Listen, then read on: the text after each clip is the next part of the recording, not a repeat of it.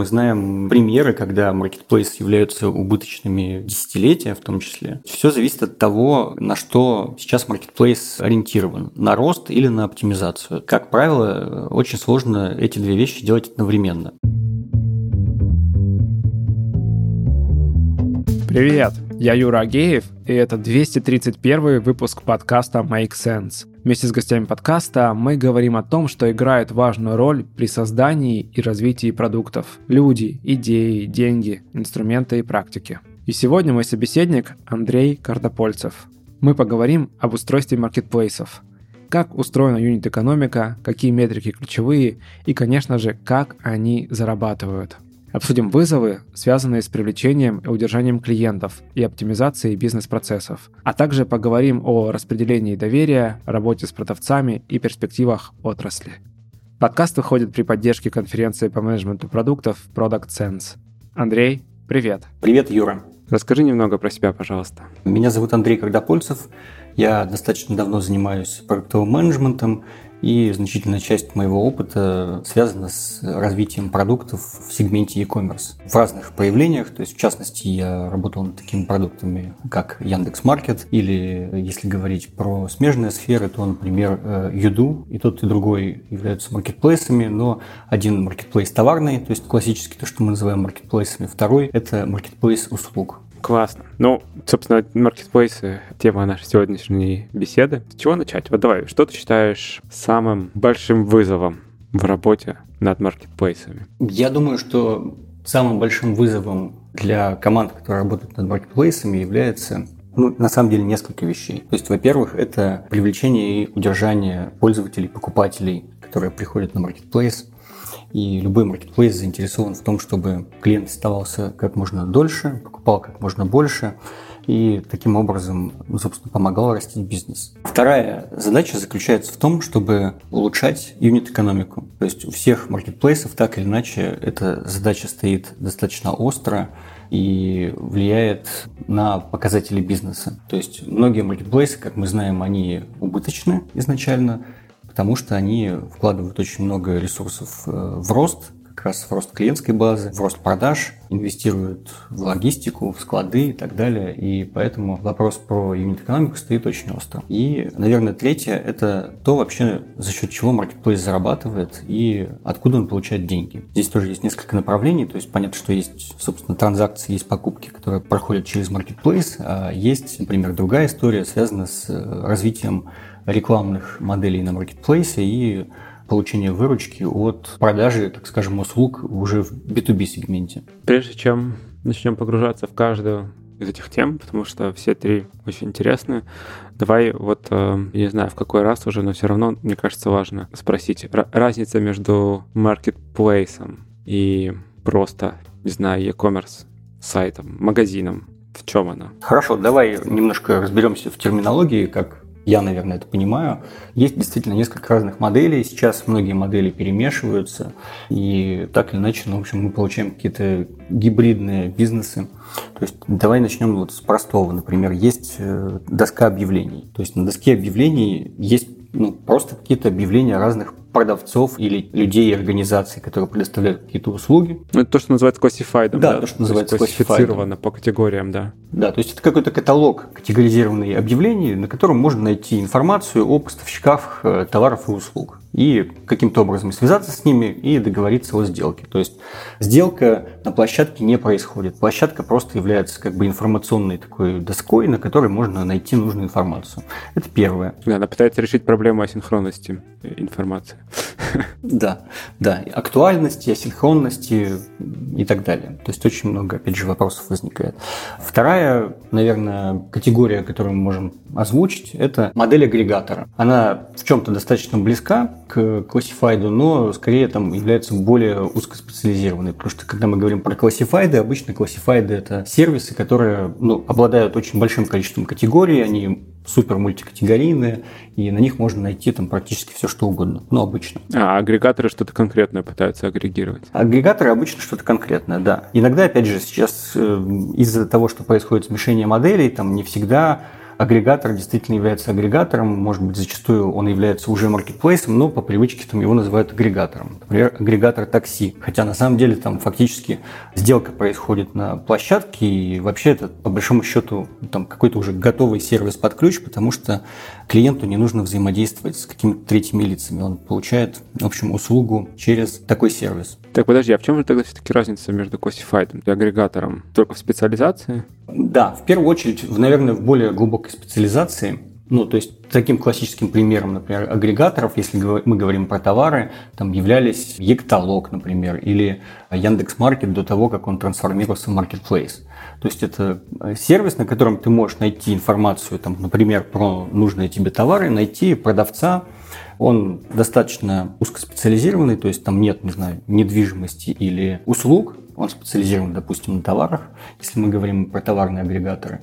И там информация очень хорошо классифицирована, она более выверенная, более точная. А вот есть ли тут момент такой, что в агрегаторе, ну вот у меня ассоциация такая четкая есть, что в агрегаторе нет собственного контента. То есть даже пользователи его там не заводят, как в примере Classified. То есть это надерганный, ну, в кавычках, контент о товарах. Здесь абсолютно могут быть разные модели, ну, то есть, опять же, агрегатор – это такое очень общее слово, потому что я могу привести, там, например, пример другого агрегатора, то есть, там есть новостные агрегаторы, там действительно нет своего контента как такового, то есть, например, какие-нибудь там Яндекс новости или Рамблер новости, это агрегаторы, это тоже технологические продукты, но они, не, в общем-то, базово не производят свой контент. В случае товарных агрегаторов контент свой может присутствовать, но, опять же, в каком смысле свой? Это означает, что эта информация откуда-то собирается, просто способы ее получения, они могут быть разные. То есть это может быть и ручная обработка информации, а может быть действительно автоматическая, какой-то парсинг и те данные, которые приносят партнеры. А дальше есть непосредственно, вот э, ты спросил, в чем отличие там просто от Якома, например, от какого-то Яком продукта. Есть продавцы. Продавцы продают какие-то товары или услуги, например. И они тоже развивают свои каналы, свои площадки, то есть у них могут быть свои сайты, свои приложения. И ну, ключевое, что они продают тот товар, которым они владеют. А marketplace базово, ну, как бы если мы проводим аналогию, это рынок. То есть marketplace предоставляет платформу продукт Marketplace – это платформа, которая позволяет встретиться разным участникам рынка, и как бы в одном месте собирается много и продавцов, и покупателей. Собственно, задача площадки – дать инструменты и тем, и другим, чтобы они могли эффективно построить свое взаимодействие. И, опять же, транзакция, как правило, происходит на площадке. И это еще одно отличие получается. То есть вот у нас есть такая цепочка. А что там? Блин, первый был, уже забыл. Так, первый был Classified, потом... Э, агрегатор. Потом и агрегатор и Marketplace. И нарастает, э, то есть э, специализация, а потом еще факт транзакции. А Marketplace, он тоже специализированный, ну, как, опять же, чаще, в среднем? Или там уже может быть что угодно? Ну, на самом деле, конечно же, в принципе, может быть все что угодно, но, как правило, маркетплейсы являются достаточно специализированными, но некоторые превращаются там в какие-то все-таки уже экосистемы скорее, чем просто там в, в продаже. Например, Amazon. Ты знаешь, что Amazon там производит сейчас и свой контент, есть э, там облачный бизнес и так далее, и так и далее. Да, есть. Да, очень есть. много всего. Но при этом, э, в общем, базово все равно там есть э, продажи товаров. То есть, когда мы говорим про Amazon именно как marketplace, это место, где продаются товары для розничных покупателей.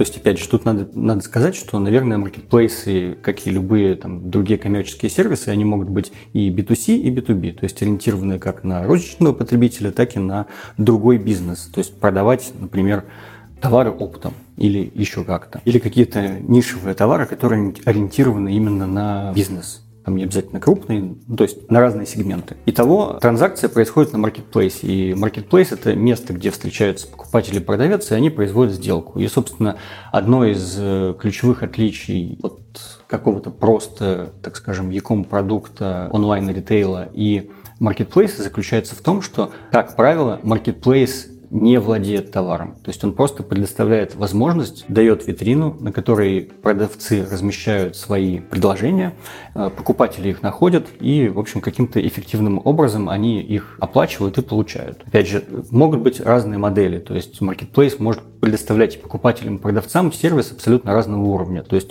от того, что он просто гарантирует, так скажем, сделку и защищает интересы обеих сторон, или, может быть, и даже не защищает, в разной степени это может проявляться. И заканчивая тем, что он обеспечивает полный цикл задач, которые возникают в момент сделки. То есть от того, что товар должен где-то храниться, до того, что, собственно, товар должен э, попасть к покупателю, и, возможно, в том числе он может, должен быть возвращен, если, например, что-то покупатель не устроил. По-моему, так подробно мы не разбирали разницу между этими видами сервисов. Давай перейдем тогда уже к тем вызовам, о которых ты говорил в начале. Хотелось бы начать, конечно, с э, привлечения удержания. И вот пока ты говорил про marketplace, упомянул слово рынок, и я сразу вспомнил из детства, знаешь, эти рынки выходного дня. По субботам и воскресеньям у нас в маленьком городе были... То есть в обычное время это площадь, а в выходные дни туда съезжаются продавцы, и люди, соответственно, приходят по выходным. И вот вот это marketplace был, только физический. Да, ну действительно, это прототип маркетплейса с, просто с большим количеством ограничений. То есть туда не может прийти любое количество аудитории, там емкость ограничена, да? Да, да, да. да. К продавцам, возможно, тоже предъявляются какие-то требования, но при этом, там, возможно, рынок не проверяет качество товаров, там, не следит, следит еще за какими-то вещами. А еще удержание практически стопроцентное, потому что, блин, другого рынка в городе нет, и привлечение. Ну, потому что ты говоришь про маленький город, но это важный аспект, потому что, возможно, если бы ты смотрел на эту ситуацию там, с позиции жителей мегаполиса, наверное, в Москве в то время там рынков было несколько, и, наверное, они тоже между собой как-то конкурировали. Это очень похожая ситуация, просто мы сейчас перешли в онлайн, онлайн, и, в общем-то, занимаемся тем же самым, действительно. Вот, и давай как раз про это поговорим. А с чем там связаны особенности? Тут важная часть, что вот почему эта аналогия хорошо работает, потому что как бы вот есть точка притяжения, рынок, куда приходят покупатели, потому что они знают, что они что там найдут. Они найдут там большой ассортимент, там будет много продавцов, которые в том числе, возможно, продают один и тот же товар. Их можно будет как-то посравнивать, выбрать по цене, выбрать дешевле. А какой продукт предоставляет, опять же, рынок и на чем он зарабатывает? Он сдает, по сути, в аренду площади, места и собирает деньги с бизнеса. В общем, это очень похоже. Еще он валидирует, если про продукты, то, например, мясо там еще проверяли, это я знаю. Да, да. Но э, все-таки есть важное отличие. То есть почему вот э, этот э, пример с э, офлайновым рынком, он больше похож на агрегатор. Ну, собственно, потому что деньги не проходят через рынок, через там, какое-нибудь юридическое лицо рынка. И в данном случае еще рынок, скорее всего, все-таки тебе не гарантирует ни какой-то уровень качества, ни защиту и возврат денег, если тебе что-то не понравится. То есть, скорее всего, ты будешь решать эти проблемы напрямую с продавцом. Сейчас маркетплейсы, как правило, обычно все-таки имеют какие-то value-added сервисы для покупателей, для продавцов, что делает их более привлекательными. И вот давай перейдем как раз к вопросу привлечения удержания. Ну, то есть я понимаю, опять же, да, с примером физического рынка, пускай даже не marketplace, но если у тебя есть вот один рынок, тебе не надо привлекать, тебе не надо удерживать. Но когда у тебя есть огромный выбор, да, вот опять же, маркетплейсов ну, много достаточно, самого разного плана. Есть гиганты, которые явно завоевывают пользовательское внимание и любовь. Но а вот что там вызывает проблемы? Почему сложно привлечь и еще сложнее удержать? Действительно, есть конкуренция за внимание. То есть в целом привлекать новых пользователей в любой бизнес э, не так просто по большому счету, особенно в больших масштабах. То есть проблема заключается в том, что маркетплейсам нужно много аудитории. То есть это история про масштаб, как правило. То есть, ну, если мы не берем какие-то нишевые маркетплейсы, а берем именно такие основные наши крупные маркетплейсы, которые работают на B2C рынке, продают товары, и их аудитория измеряется миллионами. То есть такую аудиторию где-то нужно брать, она стоит достаточно дорого. Удерживать ее сложно ровно потому, что switch cost, то есть стоимость переключения на другой продукт, она невысокая. Ты можешь в любой момент открыть другое приложение, в любой момент открыть другой сайт и поискать, а вдруг там что-то интереснее, выгоднее или по каким-то другим параметрам лучше. Поэтому все, опять же, маркетплейсы, ну и не только маркетплейсы, но, естественно, и ритейл игроки инвестируют в программы лояльности. То есть, чтобы увеличить эту самую стоимость переключения. Да, по большому счету, увеличить стоимость переключения и повысить лояльность аудитории именно к своему продукту, к своему сервису. Потому что это влечет ну, дальнейшее снижение затрат. То есть потому что если тебе нужно постоянно привлекать новую аудиторию, скорее всего, ты будешь дальше масштабировать убытки. То есть невозможно расти и при этом ну, как бы быть экономически эффективным, если покупатели не возвращаются. То есть здесь все-таки модель, она очень сильно завязана на то, чтобы покупатель возвращался, делал не одну, не две покупки там, в год, например, а гораздо большее количество. И поэтому, кажется, там один из э, челленджей для маркетплейсов, он заключается в том, чтобы найти конкретно в своей нише, в своем позиционировании ответ на вопрос, а за счет чего мы будем делать так, что люди будут приходить к нам чаще. То есть какие ежедневные сценарии мы будем закрывать, какие ежедневные потребности, чтобы люди покупали чаще. Потому что, там, ну, условно, тебе, как покупателю, не нужен каждый день, например, новый холодильник или ноутбук. То есть это достаточно редкие покупки. И нужно придумать, соответственно, такой товар. Ну, не, приду... не придумать, он, скорее всего, уже есть, но то есть какой-то товар или сценарий, который бы чистоту. Да, поэтому здесь в том числе очень важна и кросс-категорийность, потому что, да, там холодильник ты покупаешь, допустим, один раз в 10 лет, ноутбук может быть один раз в 2 года, телефон может быть раз в год, ну и дальше можно перечислять еще долго, то есть э, эти покупки должны насваиваться, и каждый маркетплейс, каждая платформа заинтересована в том, чтобы ты эти покупки совершал именно на этой площадке, то есть продолжал возвращаться. А эти сценарии, они вот, ты неплохо так описал, они как-то, ну, то есть прям выписываются, ну, то есть с точки зрения, там сидят продукты такие, так, давайте мы соберем все сценарии, по которым... Ну, наш... я, дум, я думаю, что работа устроена везде по-разному, но так или иначе все понимают, что что частотные покупки – это так или иначе, в общем, один из э, факторов успеха. А какие метрики вообще ключевые у маркетплейсов? Вот, количество покупок на одного человека, видимо. Смотри, ну, смотря э, как бы для чего мы эти метрики используем. То есть, если говорить про метрики основные, по которым э, оценивается бизнес, это, ну, во-первых, GMV, то есть тот товарооборот, который проходит через маркетплейс, и, во-вторых, это... Это объем денег, на который он продавал вообще, правильно?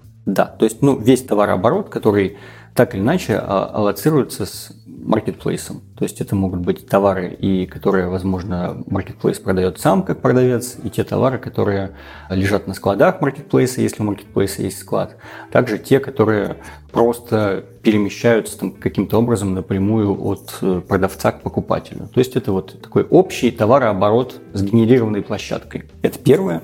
Второе, безусловно, это показатели так или иначе связанные с юнит-экономикой, то есть с операционной эффективностью, насколько маркетплейс эффективен. Это тоже очень широкое понятие. Что, что считается эффективным? Ну, я думаю, что разные бизнесы оценивают это немного по-разному, но, в общем, ключевое здесь то, опять же, сколько денег ты зарабатываешь или сколько денег ты теряешь во-первых, на одном заказе, во-вторых, ну, собственно, на масштабе всего бизнеса. И третье, да, то, о чем мы тоже уже проговорили, это, конечно же, активная пользовательская база и частотность покупок. То есть, опять же, надо понимать, что для удержания, например, и работы с тем, что покупатели возвращались, маркетплейсы инвестируют э, достаточно много в например, в скидки или в какие-то там другие промо-активности, которые... В акции, так. Да, естественно, ударяют по юнит-экономике, ударяют по затратам, эти затраты увеличивают, но позволяют там в моменте, например, сделав какую-то распродажу или еще что-то, привлечь как новых, так и тех пользователей, которые уже являются твоими клиентами, но они почему-то вот э, не возвращались, например. А, то есть это, это как воронка срабатывает, ну, верхний типа своей воронки может сработать, да, получается? Да, в том числе. Окей, смотри, вторым вызовом как раз уже начали про него говорить, это юнит-экономика. Давай вот тут поподробнее становимся, ну, то есть скидки, промо-акции, маркетинг — это часть этой самой юнит-экономики, и привлечение, соответственно, там тоже где-то заложено. Что еще туда закладывается? Юнит-экономику можно считать э, как минимум двумя способами. То есть можно считать юнит-экономику по клиенту, можно считать юнит-экономику по заказу. Наверное, как мне кажется, базово в экономике маркетплейсов более принято считать экономику по заказам. То есть, соответственно, здесь мы имеем две переменные, на которые можно влиять. Сколько нам стоил привлеченный заказ и сколько мы потратили на привлеченный заказ. И, естественно, мы стремимся оптимизировать обе эти величины. Но при этом, если с первой работать, э, наверное, в целом сложнее, потому что так или иначе все маркетплейсы имеют доступ ну так скажем, к одной и той же аудитории. У них один и тот же способ там достучаться до конечного потребителя и каким-то образом там его получить. Типа контекстная реклама. Там. Ну, если мы говорим про привлечение новых пользователей, какие-то там инсталлы мобильных приложений, закупка и так далее. Но при этом, конечно же, есть, опять же, вот как мы уже с тобой проговорили, есть маркетинговые затраты, связанные с, там, с тем, как мы привлекаем за счет акций. Это тоже может ложиться именно в маркетинговые расходы. И есть именно уже операционные затраты, то есть сколько нам стоит, в принципе, обработка заказа. И внутри этого лежит очень большое количество разных переменных, которые бизнес старается оптимизировать. То есть связанные с логистикой, связанные с э, тем, какую комиссию, например, получает marketplace от э, продажи. продавца, да, от продажи и так далее. Ну, в общем, существенная часть затрат, так или иначе, здесь лежит в логистике. И здесь тоже есть ну, определенная экономия на масштабе, с одной стороны. То есть, чем больше бизнес, чем больше marketplace, тем понятно, что ему в целом, в среднем, наверное, проще снижать затраты на обработку одного конкретного заказа.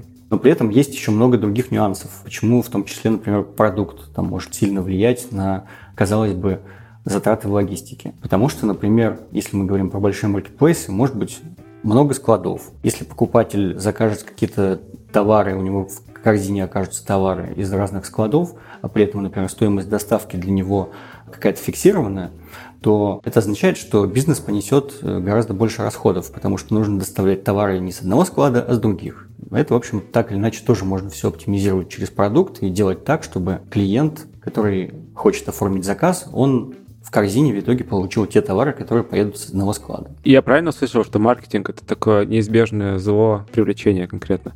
Неизбежное зло для маркетплейсов, потому что тебе нужно постоянно увеличивать клиентскую базу. Там, конечно, тоже есть битва определенная, но, так скажем, это вопрос э, оптимизации. То есть, безусловно, я думаю, что маркетинг в любой компании, он пытается оптимизировать расходы на привлечение покупателей и использует для этого разные методы.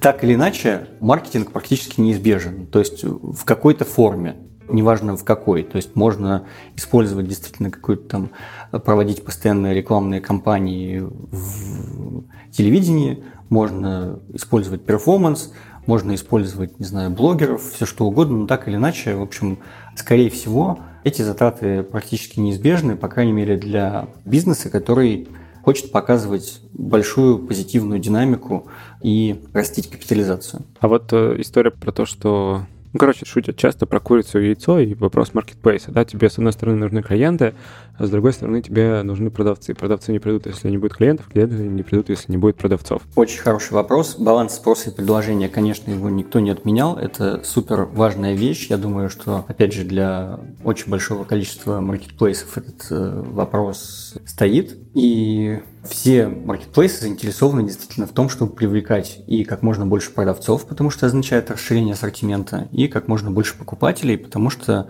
если не будет покупателей, то вот этим всем бизнесам, которые пришли на маркетплейс, на вот этот рынок, на платформу, им будет неинтересно, потому что они получают слишком маленькое количество заказов, например, или не получают его вообще. А какая для них разница? Они что, теряют от этого что-то? Ну, для них тоже в любом случае расходы. Для того, чтобы разместиться на маркетплейсе, нужно понести какие-то издержки, то есть нужно что-то сделать, не знаю, там какие-то выгрузки данных, возможно, там или э, ну, что-то настроить. Если говорить про совсем малый бизнес, то они, как правило, вообще там, например, не имея собственного сайта, они ведут, по сути, весь учет в, там, в системе маркетплейса. И если они это делают не на нескольких маркетплейсах... Как, как складской учет прям, то есть нет даже своего, получается, может Конечно, быть. то есть очень, очень много малых бизнесов, которые, э, ну, у которых основной канал продаж – это маркетплейсы. Или какой-нибудь один из крупнейших маркетплейсов. Такое тоже есть. То есть тут все зависит от масштаба бизнеса. С маркетплейсами работают как очень-очень маленькие там, локальные продавцы или производители, которые что-то делают, так и, естественно, другие крупные бизнесы, крупный ритейл, которые имеют свои очень сильные каналы продаж, но все равно мало кто, так скажем, отказывается от э, дополнительных продаж, дополнительных заказов, и поэтому крупные бизнесы зачастую тоже на маркетплейсах присутствуют. Хотя с ними, конечно, сложнее, потому что многие из них так или иначе заинтересованы в развитии собственного бренда, они в это отдельно вкладывают огромное количество денег, и не все на маркетплейсах готовы размещаться. Момент с экономикой. Ну вот как раз из-за этой дилеммы, да, то, то, что ее нужно решить вначале, тебе, по сути, приходится ее решать в ручном режиме, да, тебе нужно привлекать буквально туда продавцов, тащить, потом наливать туда трафик, делать так, чтобы как-то люди потом покупали, возвращались, и все это делает э, бизнес маркетплейсов поначалу убыточным. Ну или даже не поначалу, то есть мы знаем, в общем-то, примеры, когда маркетплейсы являются убыточными десятилетия в том числе. То есть все зависит от того, на что там сейчас маркетплейс э, ориентирован, на рост или на оптимизацию. То есть, как правило, очень сложно эти две вещи делать одновременно. Но сейчас мы находимся в такой ситуации, особенно в текущее время, когда маркетплейсы действительно стоят перед сложной задачей. Им нужно одновременно и расти, чтобы быть привлекательными для инвесторов, и в том числе оптимизировать экономику, ну, на самом деле тоже для того, чтобы быть привлекательным и для инвесторов. Во-вторых, чтобы те инвестиционные деньги, которые они используют, они у них в какой-то момент не закончились, и на этом не закончился весь бизнес. Слушай, у меня вот просто складывается впечатление, что единственный способ маркетплейсу заработать – это оптимизировать вот вторую часть. ну, если маркетинг неизбежен, тебе нужно привлекать новых клиентов, чтобы Но расти, тут, тут то... есть несколько способов. Давай, если вернуться чуть на шаг назад, то есть действительно, как правило, бизнес либо агрессивно растет, и тогда он вкладывает деньги в рост, либо он в какой-то момент замедляется и занимается оптимизацией. Э, сейчас большинство маркетплейсов, э, скорее всего, делают и то, и другое. Ну, по крайней мере, российских. Насчет зарубежных э, мне сложнее сказать. И действительно есть история про оптимизацию в логистике. То есть, ну, не только в логистике, но и любыми способами, как можно оптимизировать затраты на обработку заказов и на то, чтобы возвращать покупателей. При этом есть другие способы. Ну, на самом деле, вот если возвращаться к аналогии, про которую мы говорили, то есть какой сервис предоставляет рынок, который ты упоминал, вот офлайновый рынок э, в каком-нибудь городе. Как мы сказали, он там предоставляет услуги продавцам на самом деле. И в принципе существует такая идея, что бизнес маркетплейсов это на самом деле бизнес не транзакционный, по сути. То есть э, заработок основной должен происходить не за счет тех транзакций, которые происходят на площадке, это скорее просто как бы необходимость. А вполне вероятно, что основные деньги маркетплейс может зарабатывать на рекламе как это ни странно. То есть, э, ну и на самом деле мы эти примеры уже видим. То есть, там, например, Amazon, который очень существенный процент своей выручки получает именно от рекламы на площадке. Кто покупает эту рекламу? Эту рекламу покупают либо продавцы, либо производители, вендоры, бренды, которые заинтересованы в продвижении именно своих э, товаров. То есть Marketplace на самом деле становится рекламной площадкой. Он собрал такую аудиторию уже достаточно большую и может ее просто вниманием. Да, то есть, естественно, это возможно только в том случае, если уже есть большая аудитория, если есть в том числе конкуренция между продавцами, между производителями, есть за что конкурировать, и тогда появляются рекламные модели различные, там и медийные, и какие-то контекстные рекламы, аукционные модели, которые позволяют э, кому-то из игроков, э, которые присутствуют на маркетплейсе, получить больше заказов, получить больше продаж именно своих товаров, своей продукции. Ну да, я слышал историю про то, что в какой-то момент у людей возникает привычка идти искать товары не в Google, а сразу в Amazon, например. Да, действительно такое есть. Я думаю, что это происходит не только на американском рынке, это происходит и у нас, это происходит и, наверное, на рынке Китая. Ну да, есть такое. Могу про себя тоже все это точно сказать, да.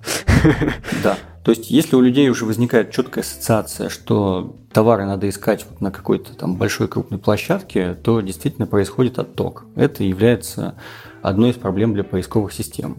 То есть там, на нашем рынке, например, для Яндекса, на американском рынке для Гугла потому что вслед за тем, что пользователи переходят из э, поисковых систем в маркетплейсы, происходит ровно так же отток как раз тех самых рекламных денег, которые рекламодатели приносили раньше в поиск, а теперь они начали приносить их на маркетплейсы. И это, безусловно, уже как бы головная боль для другой категории игроков. Да, ну у Яндекса есть то и другое.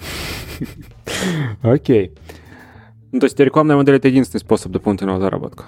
Или что-то еще? Ну, скажем так, пока мы говорим про marketplace, то есть, в общем-то, ну, три способа так или иначе взять откуда-то деньги, наверное. Ну, комиссия одна из То них. есть, первое – это комиссия. Второе – это, собственно, дополнительные услуги для продавцов.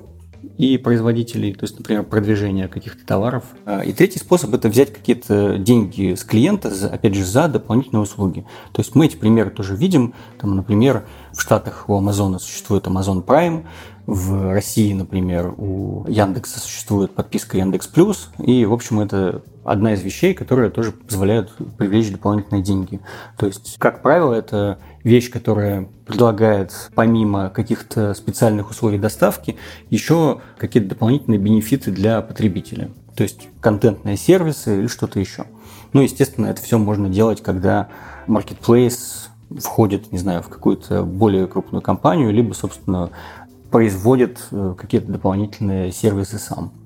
Ну, это в том числе направлено на лояльность. Конечно, это направлено на лояльность, на ту же самую возвращаемость, но при этом клиент еще и платит за это деньги. То есть он платит за то, чтобы участвовать в программе лояльности, получает от этого определенные скидки, какую-то выгоду, и тем самым, собственно, обеспечивается гораздо более эффективное удержание клиентов. Поэтому в это тоже очень многие маркетплейсы инвестируют, и российские, и нероссийские. Вот тут э, к вопросу как раз про удержание и лояльность.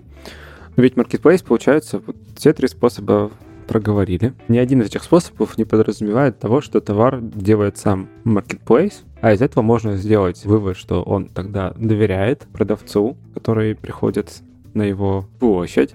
И вот э, как ты вначале э, тоже заметил с примером с офлайновым рынком, да, на офлайновом рынке человек сам идет потом в эту палатку или там магазинчик и пытается разобраться Решить с свои проблемы, да. там, деньги вернуть, да-да-да. А вот здесь получается, что если вдруг на маркетплейсе что-то не так с товаром будет, кто будет виноват? Ну, в смысле, на кого подумает человек? Он же большой вероятностью скажет, вот, вот, блин, плохой сайт. Тут, конечно, все очень э, сильно, наверное, зависит от конкретного маркетплейса, но базово все маркетплейсы ориентированы на то, чтобы дать покупателю больше гарантий, больше возможностей и защитить его максимально там, от каких-то рисков э, потери денег и так далее. Ну и плюс, например, обеспечить там, легкий возврат товаров, легкое их перемещение обратно к продавцу, допустим. То есть это одно из тех преимуществ, которые... А как это обеспечивается вообще? Ну, типа, это же тоже расходы. Да, одно из тех преимуществ, которые Marketplace э, дает и, собственно, который позволяет растить доверие именно к площадке, потому что возможно, напрямую ты бы у такого продавца никогда не купил, потому что ты не знаешь, что это за продавец, у тебя нет никакой о нем информации. А, Вообще он с гаража торгует. Да, да. Там... Но на маркетплейсе тебе все равно. Да, ровно за счет... Красиво. Ну, тебе все равно, ровно в том э, случае, когда маркетплейс обеспечивает твою защиту. Как он это делает? Э, ну, на самом деле, разными способами. То есть во-первых, конечно же, в первую очередь отсекая изначально на входе максимальное количество каких-то мошенников, недобросовестных продавцов и так далее, и постоянно следит за работой этих продавцов. Конечно же, это там сопряжено в том числе с какими-то расходами дополнительными. Ну, часть из этих расходов... Какой-то контроль качества, да? Да, конечно. Это... Контроль качества, я думаю, что это э, непременный атрибут э, любого из маркетплейсов сейчас. Э, возможно, там на ранних стадиях развития это отсутствовало. Но сейчас э, я думаю, что любой маркетплейс очень сильно следит за качеством. И понимает, что от этого зависит лояльность клиентов, потому что один негативный случай, он, естественно, как снежный ком ведет к там, накоплению проблем, потому что и вся, вся вот эта информация уходит... затраченных на, на пользователя денег, она просто... Да, то есть, во-первых, вот эта экономика отношений рушится, а во-вторых, э, негативный клиент, э, скорее всего, приведет там, потере еще какого-то числа клиентов, потому что ну, как мы знаем, негативная информация распространяется. То есть люди жалуются, они рассказывают об этом своим знакомым, своим друзьям и так далее. Причем надо сказать, что есть же, конечно, еще обратная проблема. То есть есть же фрод, в том числе со стороны покупателей. То есть, например, там, не знаю, люди тоже придумывают какие-то схемы, как обмануть систему, обмануть продавца, получить что-то на халяву бесплатно или, возможно, получить там лишний промокод. То есть это тоже достаточно интересная сторона вопроса, но, наверное, она не так сильно влияет на экономику и какие-то там показатели бизнеса в целом. Но это тоже как бы одна из проблем, которые маркетплейсам приходится решать. Кстати, я, я про эту часть не думал, но я сейчас вспомнил, что я на VC.ru очень много объявлений вижу. Не объявление, там есть раздел жалоб, и там постоянно пишут, что у кого-то где-то аккаунт блокирует. То как со стороны покупателя, то со стороны продавца. Я думаю, что происходит. Но, видимо, это как раз работа отделов безопасности. Ну да, такое возможно, потому что есть э, какие-то злоупотребления. Хочется еще зайти с точки зрения продавца и узнать, как думает об этом Marketplace, да, история о том, что для кого-то Marketplace это действительно один из каналов дистрибуции своих товаров, а для кого-то это действительно единственный основной канал.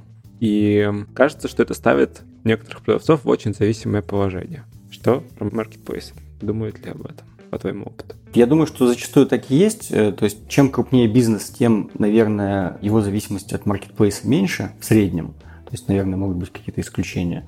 Чем бизнес э, меньше, тем он, конечно, зависимее, потому что ну, не так много источников, э, откуда там, малый бизнес может привлекать заказы. Эта зависимость существует, поэтому мы действительно слышим постоянно там, про какие-то жалобы продавцов на то, что кто-то поднял тарифы или там что-то еще произошло, или кого-то там обидели, как им кажется, незаслуженно. Но зачастую оказывается, что но все-таки маркетплейсы в целом ведут достаточно в среднем, мне кажется, честную игру в этом плане.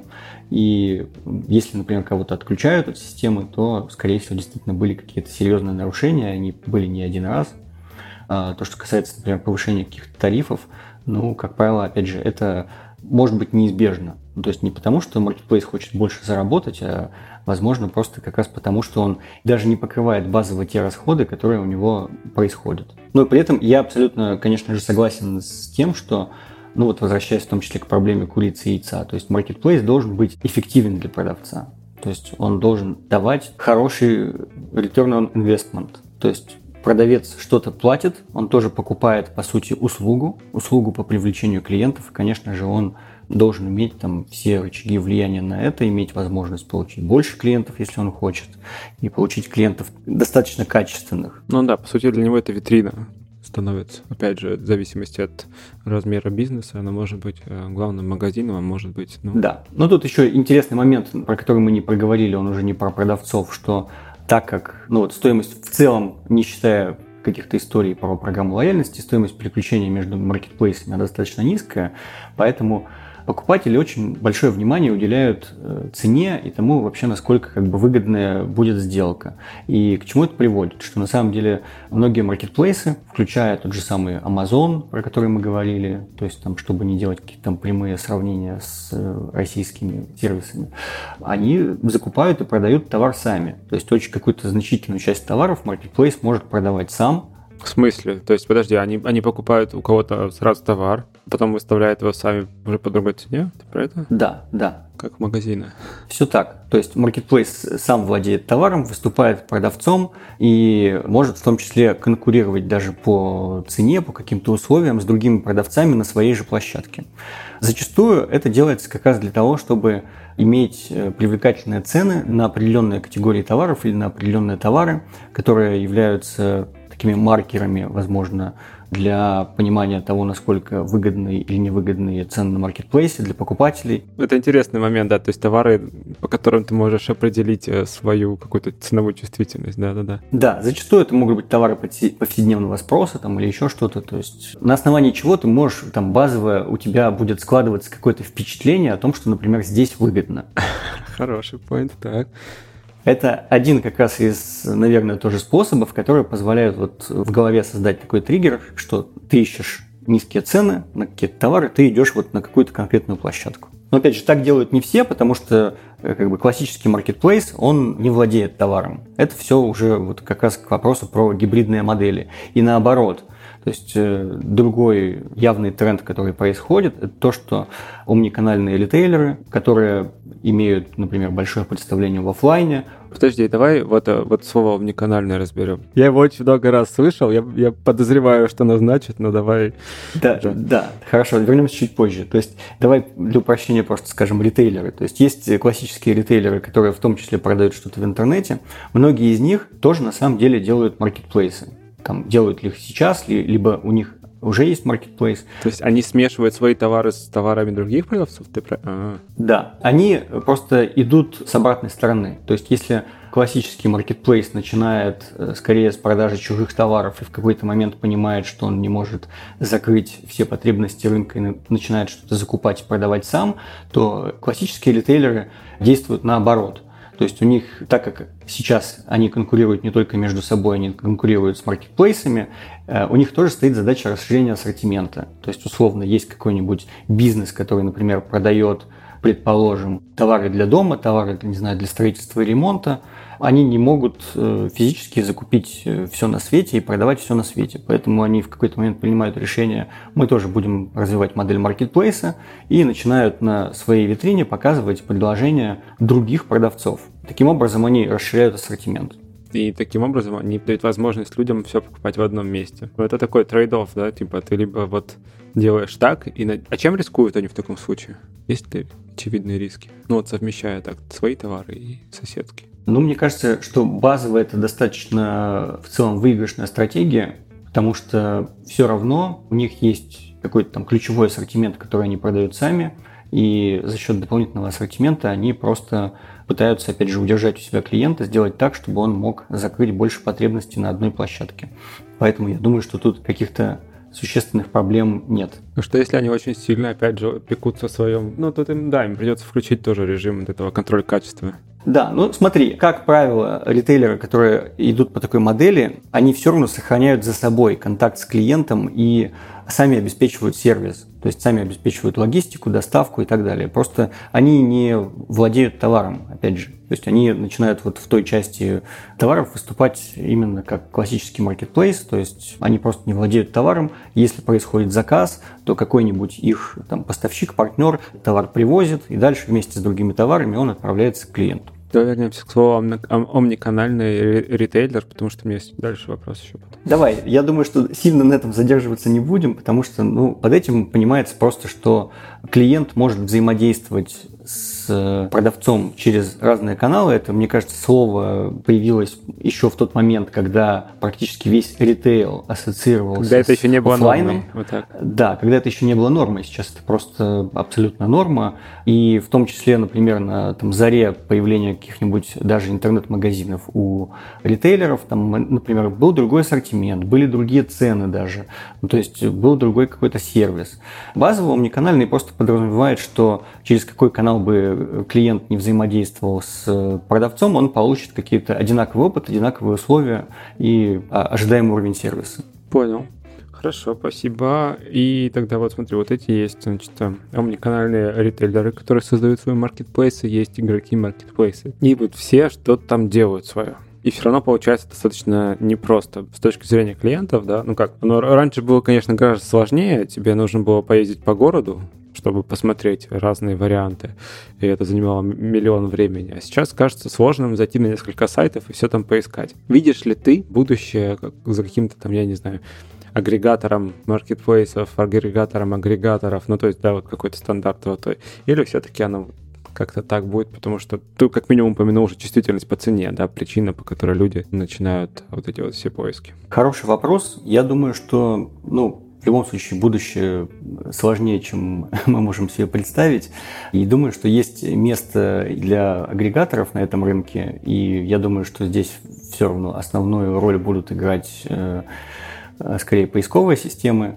То есть поэтому агрегатор есть у Гугла как раз, есть агрегатор, который сейчас развивает Яндекс, поиск по товарам.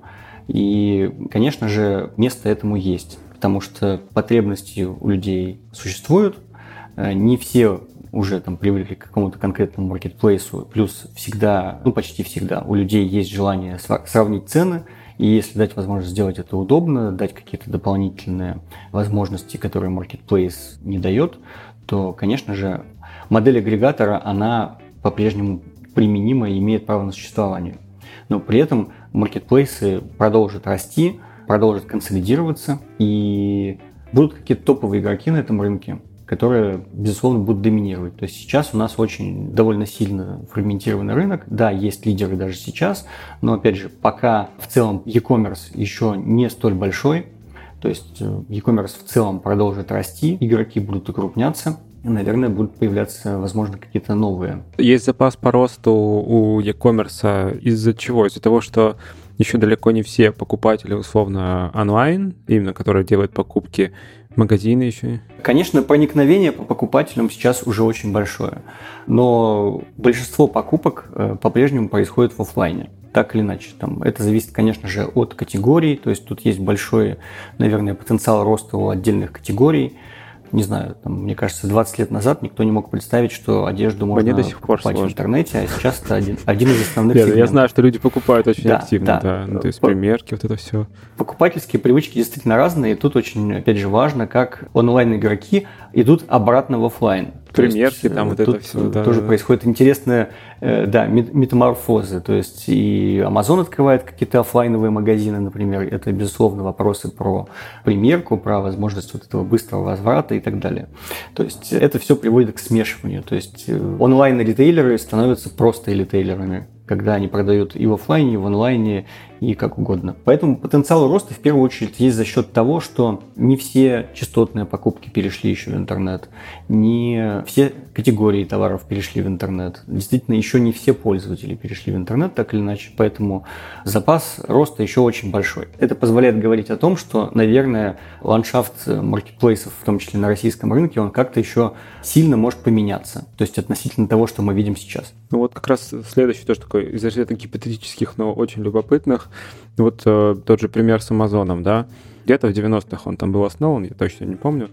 И ну, он так долго существует, у него настолько сильный там бренд и так далее, и так далее. Возможно ли его вообще типа выкорчевать из интернета? И, ну, я почему спрашиваю в кон- кон- контексте э, маркетплейсов, да, потому что вот если как раз добиться там частотности покупок, доверия со стороны клиентов, уровня сервиса, то если там, не знаю, опять же, вот пример из детства, у тебя, я жил в переулке, у меня был рядом с домом магазин. Для меня этот магазин, типа, там, ну вот 80% покупок, наверное, я там совершал, и для меня это вот такой магазин, ну хоть что-то сделай, а я в него буду ходить, потому что он просто близко к дому. А здесь у тебя ты там 10 лет пользовался этим, и ну, с вероятностью продолжишь пользоваться. И- или у меня какое-то такое странное впечатление об этом. Ну смотри, мы действительно знаем про Amazon как такой вот крупнейший интернет-магазин в Штатах, но при этом надо сказать, что он все равно не единственный. Может быть, действительно нет таких больших крупных маркетплейсов э, других в Штатах, а, но при этом очень много как раз других ритейлеров, которые имеют, ну, в целом достаточно, во-первых, сильные позиции относительно. А, во-вторых, Amazon все равно не захватил весь рынок. То есть у него есть какая-то там определенная доля от э, всех e-commerce продаж, но она там далеко не 70-80%, как можно было бы подумать. То есть рынок все равно, Amazon, естественно, является очень крупным, очень большим, доминирующим, наверное, игроком, как бы, но он все равно не является всем рынком. И при этом мы говорим только про онлайн. Потому что, как мы сказали, есть же все-таки большая доля офлайна. И мне кажется, что ну, то есть за счет э, этого лояльные покупатели, например, каких-то офлайн сетей офлайн магазинов э, сильных брендов, они тоже будут приходить в онлайн, но они, возможно, будут приходить в онлайн как раз к этим игрокам. Ну, то есть, условно, давай на примере Штатов, например, там, э, предположим, я являюсь каким-нибудь лояльным покупателем Walmart. Почему я должен буду прийти в онлайне в Amazon, а не в Walmart? Скорее всего, я приду в Walmart и буду покупать в Walmart онлайн. Может быть, у них доставка, я не знаю, конечно, может, у них доставка не такая быстрая, или там еще что-то нет. Ви- Видео Amazon Prime там нет, я не знаю. Да, да, да. Ну, я имею в виду, что если вдруг я еще не являюсь покупателем э, в интернете. А, я понял, при переходе в онлайн. Да. Ну, то есть, грубо говоря, если предположить, что 80% покупок по-прежнему совершается в А офлайне, это правда или это то- гипотетическое? куда они перетекут, это еще большой вопрос. Ну, порядок цифр в разных странах разный, но так или иначе везде абсолютно большинство покупок, вот в целом, если мы говорим про товарооборот розничный, который происходит, большая часть покупок, она происходит в офлайне по-прежнему. ё Блин, да, я вот в этом плане, наверное, оторвался немного от реальности. Интересно. Да, то есть тут может происходить именно такое, назовем это профдеформация, то есть когда ты просто судишь по себе, и, там, может быть, каждый день заказываешь, не знаю, домой продукты там, или еще что-то, и кажется, что все так делают, но на самом деле нет. Похоже, это правдеформация. О, Андрей, спасибо тебе большое за очень-очень интересную беседу. Спасибо тебе за то, что пригласил, мне тоже было очень интересно. Здорово, до встречи. Пока-пока. Пока. Это был 231 выпуск подкаста Make Sense. Сегодня вы слушали Андрея Кардопольцева и меня, ведущего подкаста Юру Агеева. Если вам понравился выпуск и вы считаете информацию, которая прозвучала полезной, пожалуйста, поделитесь ссылкой на выпуск со своими друзьями, коллегами, знакомыми. Оставляйте комментарии и ставьте лайки в сервисах, где слушаете подкаст. Это поможет большему количеству людей знать о том, что он существует. Спасибо, что были с нами. До следующего выпуска. Пока. Thank you.